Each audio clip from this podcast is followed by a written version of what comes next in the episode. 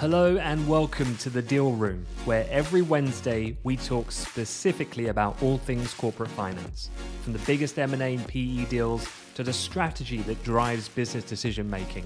We aim to bring what you learn in the classroom to life with real-world examples and hopefully at the same time have some fun with it. So let's dive in. Hello and welcome back to the Deal Room. And we've got quite the show for you today because we're going to talk about the IPO market. We've had ARM, Instacart, Clavio, and Birkenstock. Uh, the latter, I thought, probably hit its peak when I was at university back in the early noughties, but mm. apparently not. They're looking to IPO uh, at this present point in time. So, a couple things just to give you a bit of a preview of what Stephen and I are going to discuss in this episode. We've got is the IPO market opening back up. That kind of was the lead of a number of mainstream finance publications of this week, following those ones I've just mentioned. But how is this different to that boom that we saw in the IPO market back in 2021? Importantly, hopefully, I'm going to be able to extract out, Stephen, what is the difference between what was happening then and what is happening now? And a few cautionary tales about this kind of first day pop, because we have seen some pretty extreme price reactions on ARM and Instacart um, just in the last two weeks. And then stay tuned because at the end, we've been talking to a lot of students, and all of the applications are, are pretty much fully open now, particularly in the banking space. And one of those common questions that we get always is how do you kind of talk about a current deal that is happening? And I see lots of people showing information about there's this deal, there's that deal. But what I'm going to get Stephen to do, hopefully, or, or get out of him is not only talk about the deals in a bit more detail, but talk about the role of what investment banks play. And then importantly, what does that actual, what are all the different players between uh, the lead underwriters, the advisors? Mm-hmm. And I know that there's many levels to that because I think if you know that, I think you can really stand out in the interview process. I think your odds go up substantially. And so hopefully, if you stick around to the end, uh, Stephen will share his thoughts on how to tackle that that inevitable question. But Stephen, the hoodie is on. I, I assume winter is, is here. Winter's very much here. I'm actually still kind of coming down from our from our summer party on Friday, where I got into I got into our office and it was full of Amplify polo shirts and t-shirts and hoodies. So I just grabbed whatever I could. It's my, you know, so my winter fashion is Birkenstocks and an Amplify hoodie. Oh, I know this isn't topic. a fashion podcast, but. All right. So, where do you want to start then? There's been so many, it seems. Um, I know you wrote on LinkedIn earlier this week. It's like waiting uh, for for London buses. You wait forever, and then they all come at once. So, which one do you want to start with? Oh gosh, it's a good question. Well, let's go. Let's go sequentially from ARM, which uh, which priced and launched last week, all the way through to Birkenstock, which is looking to launch in October, and we can kind of take them one by one because they all have slightly different flavors, and then we'll, maybe we'll try and tie them together with a bit of a 2021 retrospective. So I think it's always good. We're talking a lot about about IPOs on this podcast, and you know, my background's M and A, so we we dealt with the equity capital markets team quite a lot. But this is certainly something that is interesting to me, but it's it's not my background, so it's it's it's very fascinating for me to get deeper into these stories. But let's just take a look at ARM. We spent a whole podcast last week talking about uh, the IPO, and it priced last week, last Thursday, the 14th of September, at $51 a share. And we were, you know, we try not to give investment advice on this podcast, but we were starting to go, we were nudging one way or the other last week on the podcast saying, here are the arguments for. I think maybe I was trying to sell you the sell you the IPO at certain times. Cornerstone investor on the pod. Here we go. um, if you got in at 51 and got out at its peak on Friday of last week, you would have bagged a $15 per share increase. So it popped from $51 a share to 66 midway through last Friday. And that's a pretty healthy pop, bearing in mind that the Trump, you know, that they've raised over $5 billion in this IPO. So obviously, the smaller the volume, the more extreme the exaggerations of share prices are likely to be, depending on demand. But this is a big book. So going up 16 uh, $16, you know, going up 20 odd percent, you know, that's an extra billion dollars on top of, you know, on top of the the 5 billion uh, IPO. So it's it's an interest it's an interesting one because we said last week on the pod, let's not let's not judge the IPO underwriters who priced it at $51. Let's not judge the success of the IPO until the market settles. And it's still, you know, it's it's been trading for six days, right? So it's not anywhere near its settled stable price. That usually happens once the first earnings report has come out three months into the um, into the uh, into the launch of the IPO.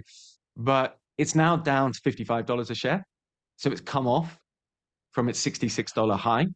So $51 priced up to $66, down to $55.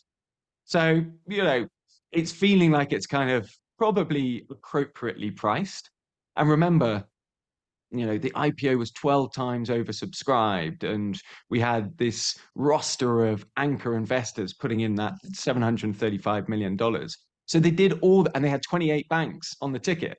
So they did absolutely, they threw the kitchen, the kind of IPO kitchen sink at this deal, and they managed to get it away and get it away very successfully, which has given confidence to all of these London buses waiting in the wings, thinking, all right, you know, I'm quite interested in IPOing. I'm getting all of my ducks in a row. Let's have a look at what ARM does and then and then pile in if it's successful. So I think the general consensus is ARM successful enough. I'd say a good IPO, all things considered. And by the way, it's a good IPO for the banks because they got paid 105 million dollars for their for their troubles. uh, so not not a bad little payday. But um, there's still, yeah, obviously, there's still a lot of question marks about the IPO market, which may well get resolved by Instacart the next company we're going to talk about.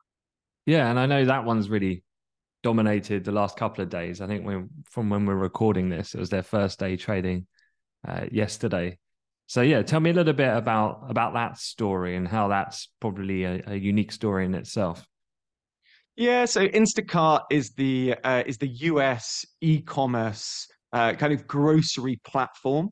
So it basically is a technology company that helps grocery uh, groceries get delivered to individuals, to uh, consumers. Uh, and it's a, it's an interesting story, and it's it's a really good representation of what we say quite a lot when we're teaching here at Amplify, which is, you know, a company is either a good deal or a bad deal depending on the price. You know, it, it's still the same company, but if it's at a good price, then it's a really good deal if it's overpriced, then it's a terrible deal. So, and this is and this is kind of the history of Instacart. Now, Instacart was founded back in 2012, and it was one of uh, it, it, got its break on the Y Combinator uh, venture accelerator. We might have spoken about this back, uh, you know, a few months ago in the podcast. But that is the kind of the Ivy League finishing school, oh, or, or maybe even starting school for high potential startups just looking through the roster of illustrious alumni, you've got the likes of Stripe, Airbnb, DoorDash, Coinbase, Dropbox, Gusto, Flexport, GitLab, Reddit, Docker, all coming through this accelerator program where it's very, very hard to get on. And then they turbocharge your business with amazing advice, amazing access, um, a really robust six month accelerated startup environment. So Insta- Instacart went through that process, right? And, and at that point, Vinod Khosla, Khosla of Khosla Ventures invested a million dollars of his own money at an extremely low valuation. Who knows what it was, but not very much, right? Right at the pre-seed, very nascent, very risky level. Thinking about valuation and whether it's a good deal or not. So fast forward 10 years, well, 2012 up to 2023. The company in 2021, during the venture hype cycle, was valued was valued as at 39 billion dollars. So it went from nothing to 39 billion dollars in nine years. Hype cycle, pretty crazy, mad valuation. uh, the internal valuation that happened back in March of 2023, so their own internal kind of view of how much the company's worth, valued the company at about $13 billion. Now, this is all important because the IPO launched yesterday at the top end of its price range, which had already been upgraded to $30 a share, giving the company a market capitalization of $9.3 billion. So, is this a good deal? Think about it from Khosla, who invested right invested a million dollars right at the beginning. Yeah, a million dollars at $20 million valuation. It's now worth 9.3 billion. That's a good deal. the CEO, who owned 10% of the company on the IPO, It's now worth $1.1 billion. That's a good deal. But for any kind of sucker in uh, venture capitalist that invested in 2021, $39 billion, this is terrible. This is a haircut. this is a kind of 60, 70% haircut. Well, no, more than 60, 70% haircut. This is an absolutely horrible, horrible deal. So, you know, it all depends. You know, is this a good thing? Is this a bad thing? It depends at what point you you drank the Kool-Aid um, and when you got in during the hype cycle. Yeah, it's it's such, such a good lesson for life. this idea of like looking around and looking at your peer group and looking at others and just understanding different perspectives. I think that story really sums that up. It's like what the founder exits with a one billion dollar plus fortune, and then the VCs are like, "Oh my goodness, this is like the worst possible scenario." Um, so interesting. It's like I was working with some interns yesterday, and they were doing trading in the live market, and they were they were trading and and they were making P and Ls kind of profit losses of about uh, two thousand dollars, and I was like, they were like, that's my rent, and so from that person's perspective, that's like a month's accommodation. Whereas from a trader's point of view, and I think this is one of the things I don't know if you found this, Stephen, when you were working particularly on large M and A deals, you kind of become a little bit um, it becomes very abstract what you're doing and the numbers don't really mean the same as probably what it means to other people because you're just looking at it from a totally different lens. Yeah, um, we're we're terrible at thinking about large numbers, aren't we? We're re- especially when it comes to monetary terms. You know, what does it mean to have a billion dollars? What does it mean for Blackstone, who have just entered the S and P 500, to have a trillion dollars of assets under management? it's in, you know our brains are not kind of wired to deal with those that that you know that number of zeros on the end of a one uh, so so yeah, it's it's really good to try and contextualize and then try and see it from the perspectives of different incentives and mm. uh, and things like this. But just to just to wrap up, maybe on Instacart, I put this in the deal of the week back in Monday, uh, back on Monday. But just to try and draw some threads together, remember Arm had a bunch of cornerstone investors that would kind of uh, well that would anchor the deal. Um, and give confidence to institutional investors that are wanting to buy a piece of the IPO. Now, Instacart, $660 million raised, $400 million of which were tied up in cornerstone investors, many of whom were venture investors in previous rounds. So, so it's it's it's an interesting one. It's kind of like, all right, these venture investors many of whom have actually still made quite a lot of money because they would have invested in previous rounds when the valuation was a much much lower they're like okay we want our exit but we want to make sure that our exit is stopped with us that just right? sounds that just sounds uh illegal that activity surely it, it's like yeah. I've got a pot of money. Let's just throw some more money at it so I can like exercise my option. It's just it's that seems very dubious that type of activity. Yeah, I think it's it's it's it's all about it's all about information, isn't it? And it's all about it's all about who who who is the sucker if there is one. And so often, especially with direct listings, which we've spoken about previously in Coinbase, you know, mm. the sucker is the the retail investor that gets given all of the kind of dopamine rush of an exciting company to buy into, whilst the uh, the the investors cash out and go off to Aspen and you know drink their champagne and, and things like that. So so yeah, it, it you know look there was full, there was there was obviously full disclosure. You know this was a big story within the within the industry, and you know, cornerstone investors are not, you know, are, are pretty pretty standard. But yeah, it, it it reeks of doing everything that you possibly can to get a successful IPO away, much like the ARM deal. You know, get as many cornerstone investors as possible. Make sure that we're talking about it as much as we can in the news. Get the best banks on it. And, you know, it was up as much as 40% yesterday uh, and closed up 12% from its $30, um, $30 um, IPO price. Again, we'll wait for it to settle out. And remember, these, these investors have lock-in periods of, you know, six months, 12 months, etc. Uh, so we'll wait till the dust has settled. But it's yeah, it's another it's another interesting IPO, and it's uh, there's definitely some similarities coming through across the ones that we're looking at today. Okay.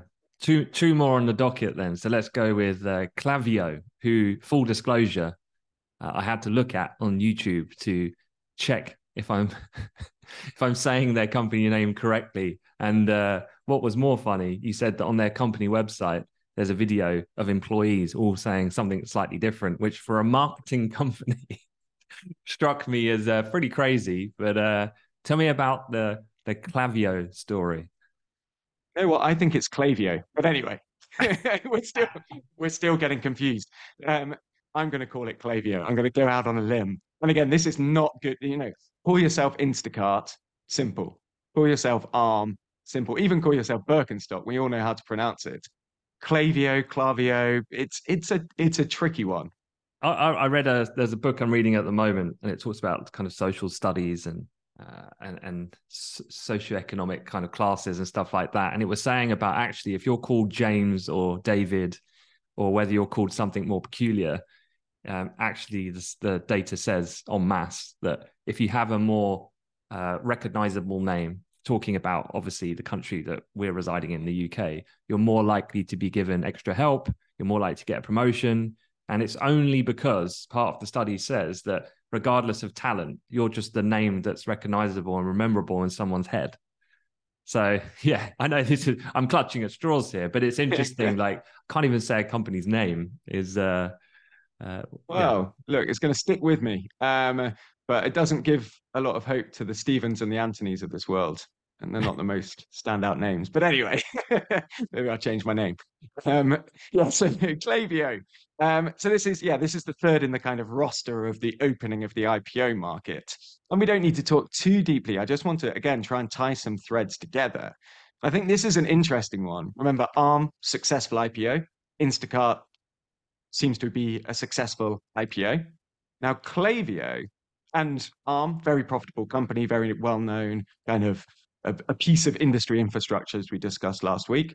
Insta, uh, Instacart, profitable company, um, you know, tech company, but it's got, you know, it's pretty embedded in certain markets. It's very good growth. Now, Clavio is a marketing automation platform, you know, pure play tech company. It is profitable. It made $15 million of net income on trailing 12 months revenue of 320 million. But it's pricing its IPO at $30 a share, which will give the, uh, give the company a market capitalization of $9 billion. So $9 billion of $320 million of revenue, you know, let's call it 29 times sales, right? This is, you know, which was nothing like what Instacart was going for, right? So I think that was about six or seven times.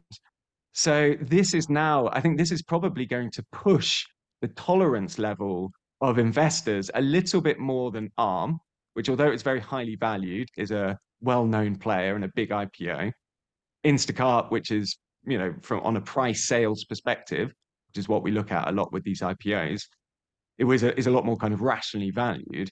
So Klaviyo, this is going to be an interesting one. It's not very profitable. It's fast growing. It smells a little bit more like the 2021 IPOs in terms of the type of company. But then again, they're going for the cornerstone investment model. They've got BlackRock and Alliance Bernstein putting in $100 million, led by Goldman Sachs, Morgan Stanley, and Citi. So they're getting the big beasts out in terms of leading the deal. So they're, again, trying to ride on the back of these two other successful IPOs with a very similar playbook. And they're pricing at the top end of their range. In fact, they're going over the top end of their range because they're seeing very, very healthy subscriptions. But this does feel a little bit more like the 2021 IPOs um, that we can that we can talk about as a as a bit of a cautionary tale. Mm.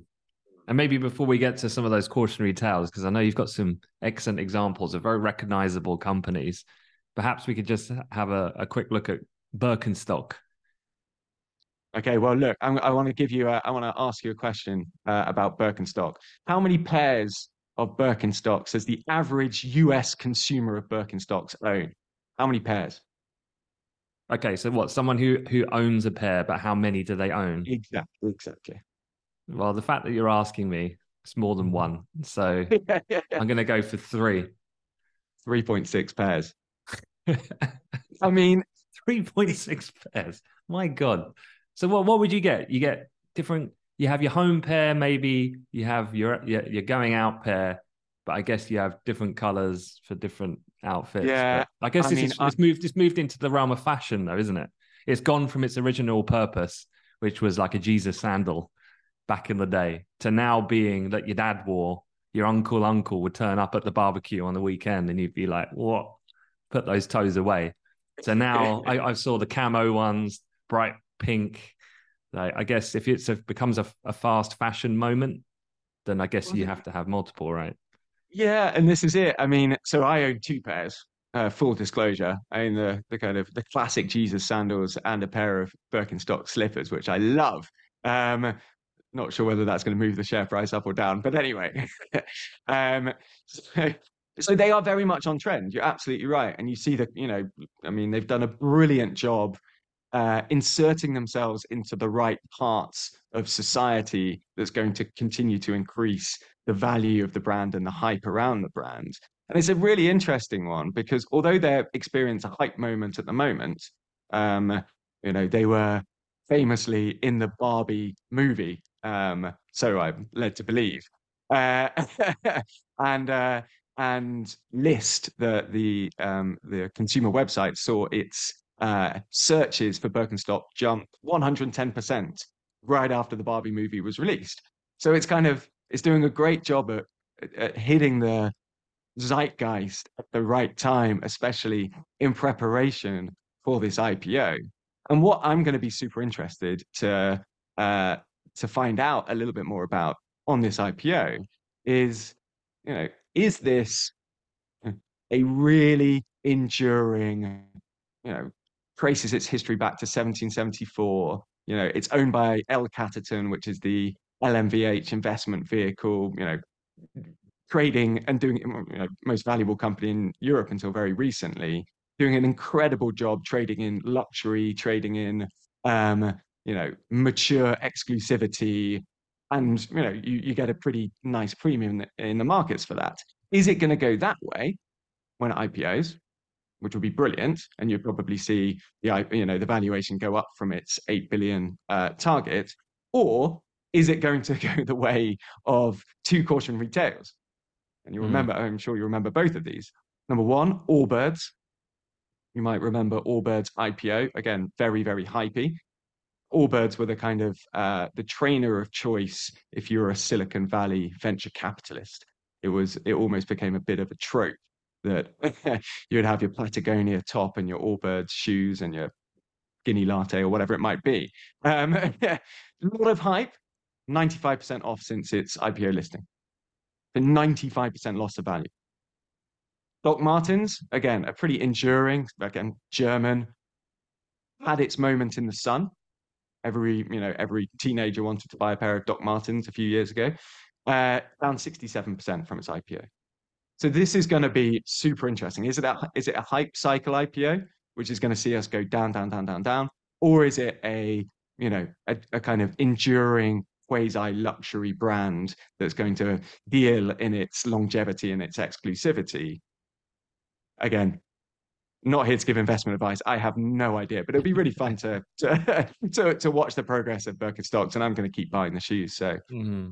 Yeah, no, the, the common thread, like you touched on it earlier, is about from which perspective are you looking at this? And if I was part of the I guess if I had a, a, a company like Birkenstock or any clothing item, Allbirds, Doc Martens, they all fit in the same category of kind of these these clothing items. Is it if I was on the strategy team of that company? So from my perspective, I just want to cash out. I've been waiting for this. I'm part of this, and I get an event and I get paid. So yeah, definitely taking these opportunities, as you said, these moments like Barbie or collaborations with Dior and uh, you know give Kim Kardashian a free pair and she rocks it on Insta or whatever it is. But uh, yeah, being an investor and then having certain legal requirements like I'm locked in, I kind of get out mm. for a period. When it comes to fashion, fashion is so fickle and it's so fast. And it's almost like that fashion cycle. I mean, what was I watching? Uh, you'll laugh at this. I was flicking through Sky last night and I landed on some of the music channels. And it was the 90s. There's a 90s music channel, which is obviously for you and I, the Perfect. bread and butter. And it was uh, Take That. I Want You Back for Good. 1995. They're all there. And they look absolutely bang on trend. yeah, yeah, yeah, yeah. for 2023. Absolutely. I was like, my God, they look like the current advert for like, yeah, for for a, for a fashion Paris walk show or something. But um, the point being is I'm trying to make, I guess, here is that with the fashion names, I just feel like, yeah, I'd definitely be in it from an internal person working at the company from a strategic perspective. For an investment, if I was a, a, a, an investor, I, I, think I'd steer clear of fashion. It's just too mm. too rapid in its in its change particularly Unless... it's been almost like revolutionized by technology where something goes on TikTok and all of a sudden, bang, there's a new thing, and then the old thing's gone, and you just can't execute the IPO process quick enough.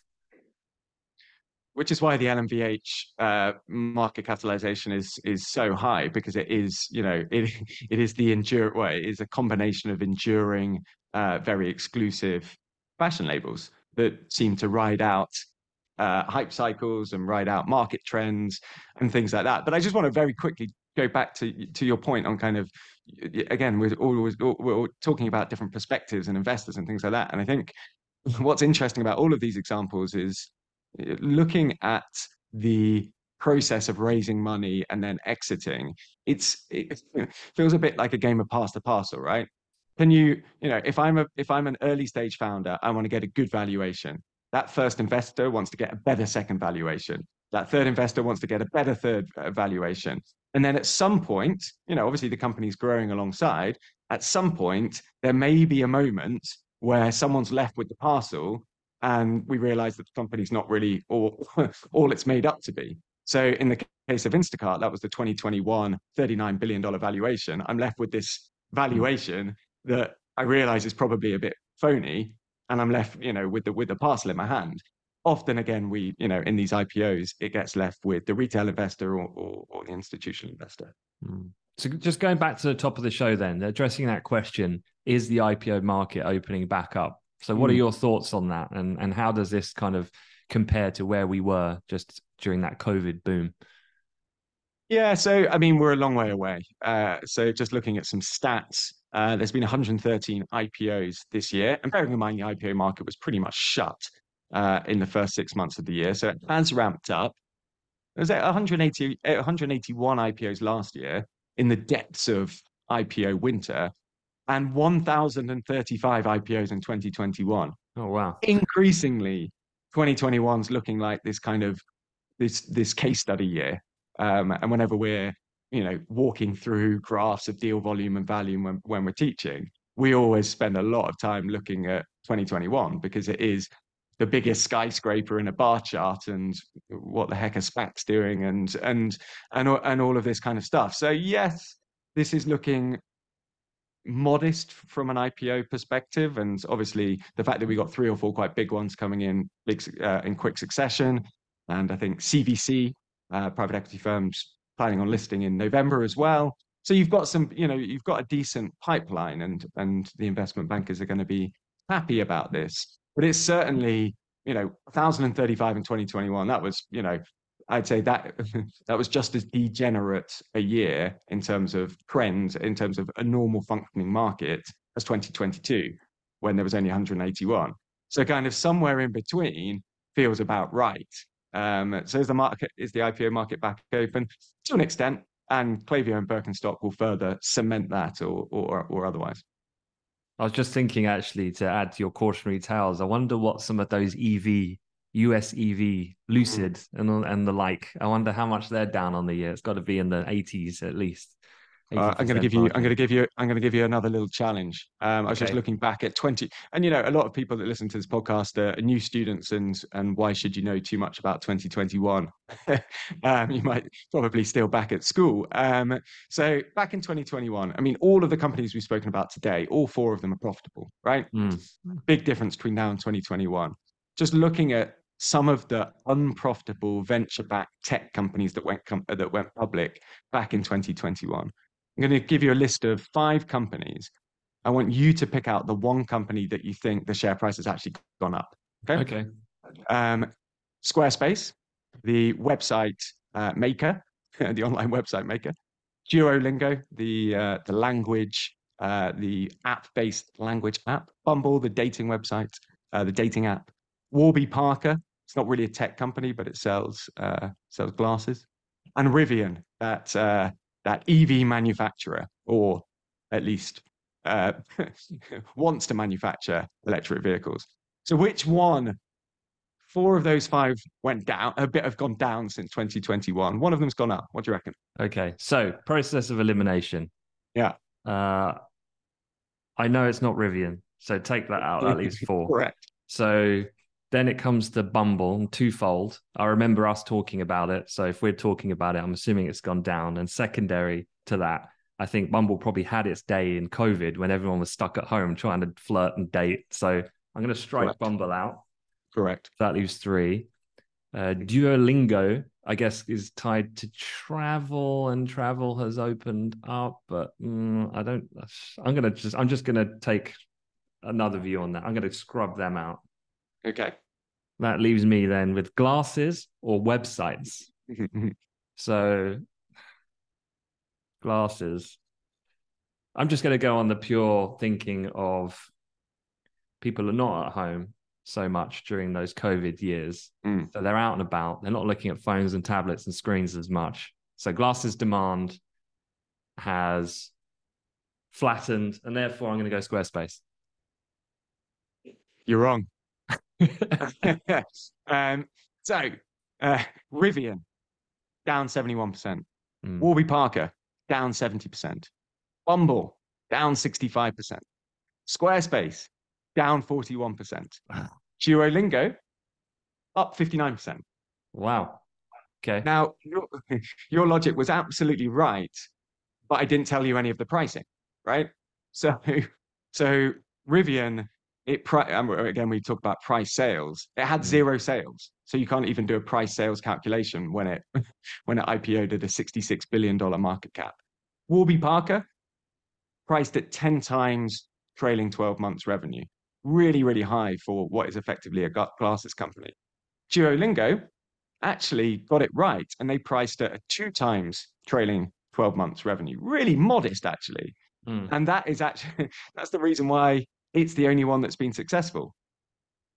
Can I just ask a question on that point? Yeah. So when it's modest, who is leading that? The company or the advisor? Because there's conflict of interest there. So how how do you or is it because the strategic idea is that they don't want an event to exit? The the founder and the owners, they just basically want an event to get liquidity to then grow. Is that is that the idea? And then yes, you have to like would... tame the bankers when they're getting their paws on bigger fees. Yeah, I have absolutely. Yeah, I mean, I don't know the Duolingo IPO very well, but I can imagine it could have been priced a lot more back, you know, a lot higher back in 2021. But uh, yeah, so this is probably, as you say, this is not a dash for the exit. This is not a kind of, you know, I'm so tired of running this company and the investors are bored of being in it. It's an opportunity, like IPOs, you know, historically have been. It's an opportunity to raise some money at a relatively good valuation that's not going to anchor the company at a overvaluation and then have a bad news story for the next two or three years. So that was probably the conversations that were happening. And, you know, find part of a company, let's say I got some stock options on the IPO as an employee, um, and we all got very excited when the bell was rung, and I see that, that my share price is up 59%, I'm going to be pretty happy. I'm going to be quite motivated. Whereas if I got some stock options in Bumble or Squarespace or Warby Parker, I'd be like, well, what kind of company am I working for? Market thinks we're 70% worse than when I got my options. So yeah, there's there's a lot more to it than just trying to get the maximum. Obviously, the bankers want the maximum valuation, but mm. cool. More more more quiz questions in future like that, and I'm sure the listeners had a go, had a stab at that. So well done if you got it if you got it right.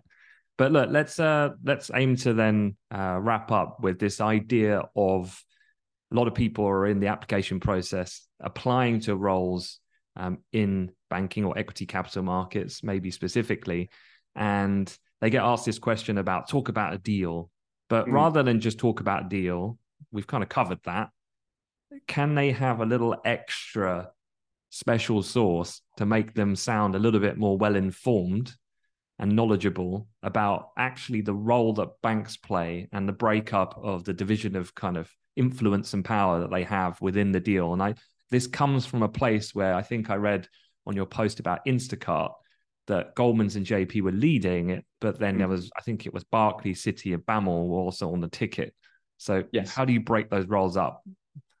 Yeah, so the best way to think about it, or the best way to understand where different banks sit in an IPO process, is just to look at the second page of the prospectus, and it's a lovely, it's a lovely uh, visual representation of where these people, these banks sit. So the biggest font, the biggest font at the top of the stack are the lead left or the lead book runners, right? So this is the most important banks in the process. They come up the top, and they're the biggest fonts. And then underneath maybe you call them the co-managers or whatever it might be. There are different titles. You'd have the secondary tier of banks.